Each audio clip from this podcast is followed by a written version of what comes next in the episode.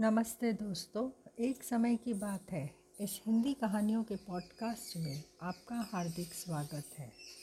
तो चलिए शुरू करते हैं आज की कहानी, स्वार्थी फाख्ता एक बार एक फाख्ता किसी बहेलिए के जाल में फंस गया। वह फड़फड़ाई और जाल से निकलने की भरसक कोशिश की, परंतु सफल नहीं हो सकी। वह तरह तरह की कल्पनाएँ करने लगी।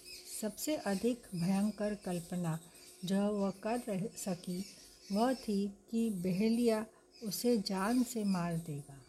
यह सोचकर वह बहुत उदास हो गई। तभी उसने देखा कि बहेलिया उसकी ओर आ रहा था। वह भय से कांपने लगी। डर के मारे उसका बुरा हाल हो रहा था। जब बहेलिए ने उसे जाल से निकालकर अपने हाथों में लिया तो वह बोली, ओ बहेलिए, मैं एक मासूम पक्षी हूँ। मैं किसी को हानि नहीं पहुँचाती। कृपया मुझे छोड़ दो। बहेलिया उसे टकटकी लगाकर देखने लगा। दरअसल वह इतनी मासूम थी कि उसका अहित करने का ख्याल भी बहेलिए के मन में न था और मन ही मन वह सोच रहा था कि इस मासूम फाख्ता को छोड़ देना चाहिए। जब बहलिए ने उसकी बात का उत्तर नहीं दिया तो वह दोबारा बोली, श्रीमान, आप मुझ पर दया करें। बदले में मैं भी आपका फ़ायदा कराऊँगी। यदि आप मुझे छोड़ देंगे तो मैं वादा करती हूँ कि मैं सैकड़ों फाख्ता बुलाकर आपके जाल में फंसवा दूँगी। यह सुनकर वह बहलिया गुस्से से लाल पीला हो उठा।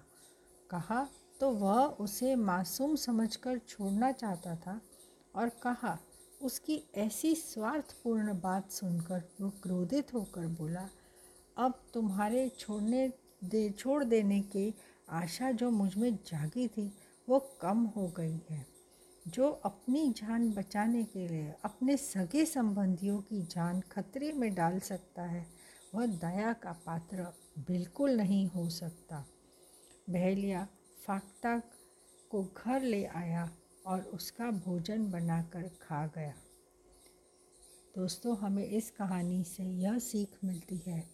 दूसरों की जान सास्ता में डालकर अपना बचाव करना नहीं चाहिए। हमें स्वार्थी नहीं होना चाहिए। हमें सबके लिए मन में प्यार और दया भावना होनी ही चाहिए। तो फिर मिलेंगे एक नई कहानी के साथ। जल्द ही। Happy listening